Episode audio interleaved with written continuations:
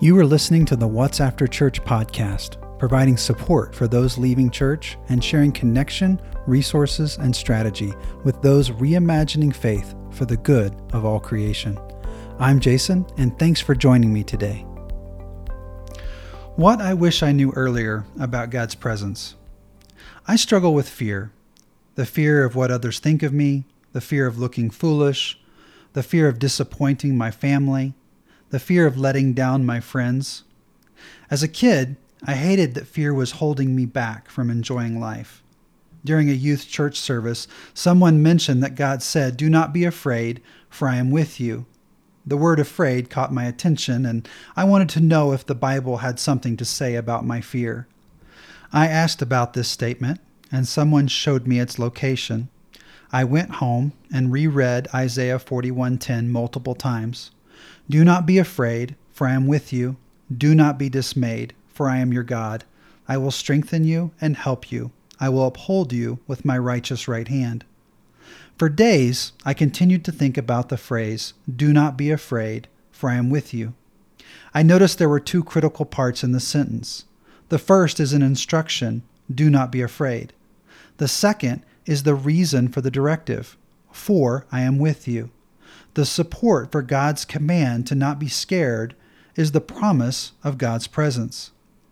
I began searching the Bible to find other instances of God's presence addressing someone's concern or worry. What I found was incredible and overwhelming. If you struggle with fear and like to make excuses about why you cannot do something, you may find these passages interesting. In sharing some of these examples from Scripture, I apologize if it feels redundant. I want to demonstrate a significant theme that is developed from the beginning to the end of the Bible. In Genesis, the first book of the Bible, there's a progressive re- revelation of God to humanity. First, God speaks to Abraham. Abraham is to share God with his family and descendants. Abraham's family would become a nation expected to reveal God to all other people. God's word came to Abraham in a vision, saying, Do not be afraid, I am your shield, your exceedingly great reward. In God's revelation to Abraham, there is an instruction to not be afraid and the support that God is his shield and his reward. The concept of protection reveals the closeness and presence of the divine. Abraham had a son named Isaac. God appeared to Isaac and said, Do not be afraid, for I am with you. Isaac had a son named Jacob, and God said to him, I am with you and will keep you. For three generations, God appears, speaks to their fears, and shares the reality of the divine's presence in their life. Abraham's family lived through a great fam- famine and moved to Egypt for survival. Over the next 400 years, they became slaves in Egypt. God comes to Moses and shares a plan for the people's deliverance and how Moses will be the one to lead the people. Moses was not excited about God's idea, and he made excuses for why it was a terrible plan. Instead of giving Moses a pep talk on believing in himself, God responds with, I will be with you, the same thing God said to Abraham, Isaac, and Jacob. After Moses, Joshua becomes the leader of the people. At the beginning of Joshua's leadership, God says, Haven't I commanded you? Be strong and courageous. Do not be afraid. Do not be dismayed, for Yahweh your God is with you wherever you go. Now, during this time, there was no official king over Israel. God was considered the leader of the people. The Bible stories reveal a pattern where the people would obey and follow God for a season. Then they would forget about God and go their own way. Eventually, the people would find themselves under attack or in bondage to another group, and they would cry out to God for deliverance. God would raise heroes in the Old Testament known as judges. One of the judges was Gideon. God comes to Gideon and lets Gideon know that he will be the one to deliver the people from their enemies. Similar to Moses, Gideon is afraid and responds. He said to them, O Lord, how shall I save Israel? Behold, my family is the poorest in Manasseh, and I am the least in my father's house. Gideon makes excuses. and says that is, he is an insignificant person in a very poor family. Gideon does not believe that God can use him. But God says, Surely I will be with you. God does not directly address his excuses, but responds, Gideon, I'm with you. After the judges, the people demand a king, which begins the reign of King Saul, King David, and King Solomon. During their leadership, individuals would rise up and attempt to speak God's truth to power. These individuals, known in the Old Testament as prophets, would speak as God's representative. God came to Jeremiah and told him that he would speak for God. And as we've seen before, Jeremiah rejects God's idea and says, O Lord, behold, I do not know how to speak, for I am a child. And God responds, Do not say, I am a child, for you must go to whomever I send you, and you must say whatever I command you. Do not be afraid because of them, for I am with you to rescue you. Repeatedly in the Old Testament, God instructs humanity to not fear and promises God's presence as the reason for the command. God consistently responds to the excuses with the divine's reality and the Spirit's closeness, moving the focus from the problem to God. From each story, God's presence is the deciding factor in their life and the results that they experience. It wasn't because Moses, Gideon, or Jeremiah were great, but because God was this, with them and it made all the difference. These are stories from the Old Testament. So, what about the New Testament? Is this theme consistent throughout the Bible? Did you know that between the two major sections in the Bible, there's a 400 year gap where God seems to go silent? There are no significant writings concerning God from the Old Testament's last book to the New Testament's first book, about a 400 year period. There is a debate on this gap's meaning, and no one knows for sure what happened. During seminary, one of my professors shared the idea that God went silent to prepare the world for God's next great revelation. God was quiet so that we would lean in a little more and listen more carefully to what God would say next. And what did God say next? God speaks to Joseph and Mary and John the Baptist, parents, of God's redemptive work through the life of Jesus. Moses records the fulfillment of Isaiah's prophecy that the virgin will give birth to a son, and they shall call his name Emmanuel, which means God with us. God breaks the silence by continuing the theme of the divine's presence with us and how Jesus reveals the closeness of the Spirit. Jesus not only taught his followers on God's presence, but he also models a life of fully engaging the divine. Jesus goes to the extreme of saying that he can do nothing on his own, and everything he does flows from his connection to God, listening and taking action on what he hears.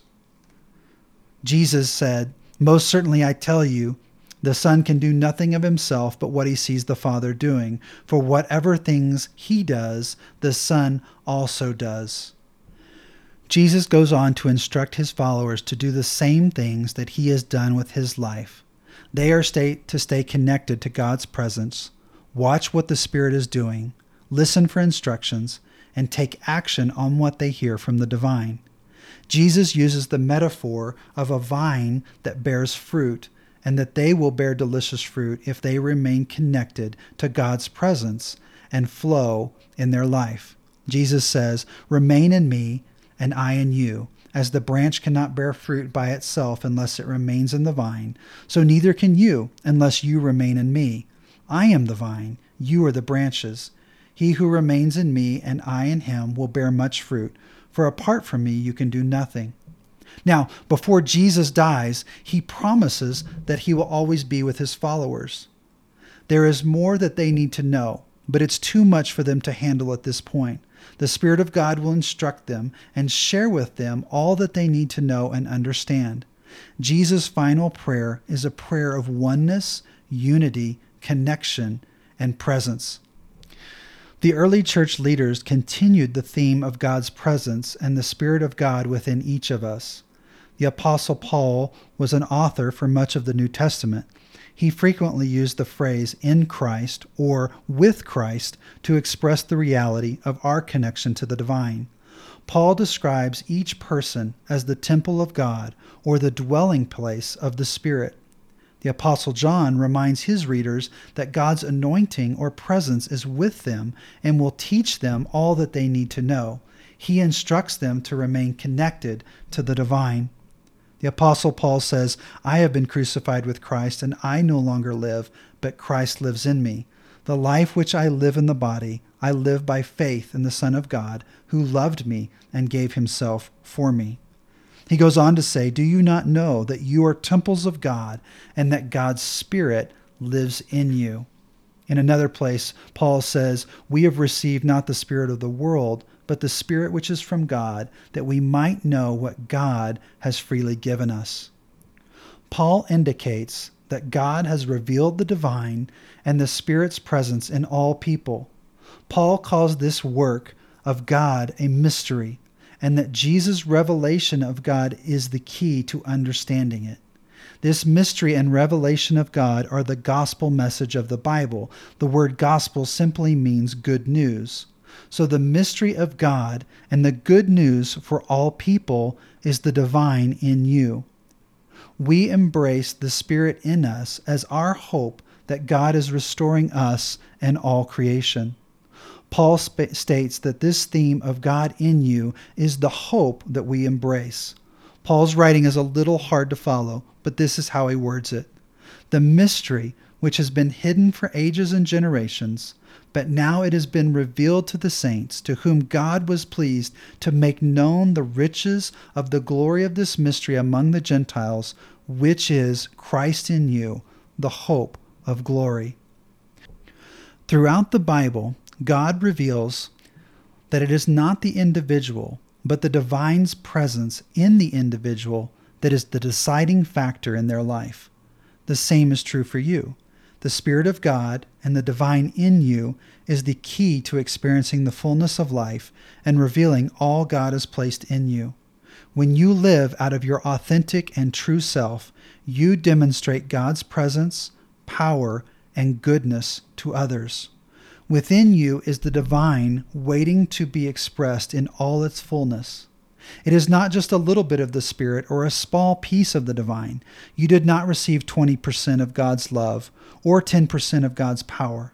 The Spirit of Christ in you is the presence of all of God. Within you is 100% of God's strength, peace, power, and goodness. All that God is, is in you.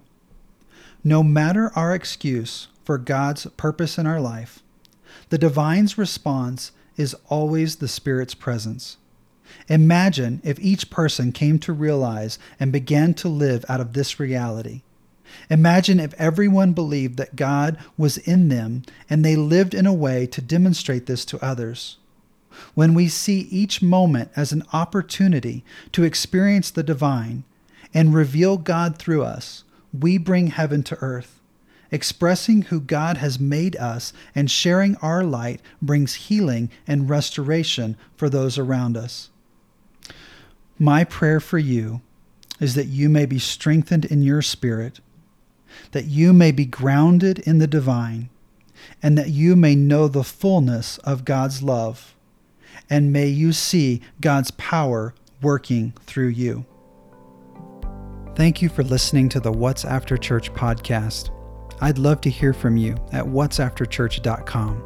If you have not subscribed, please do so to stay up to date on new resources and connection opportunities. Until next time, may you experience more of what gives you life, and may you see the light in all people and reveal the light in you. Peace and love.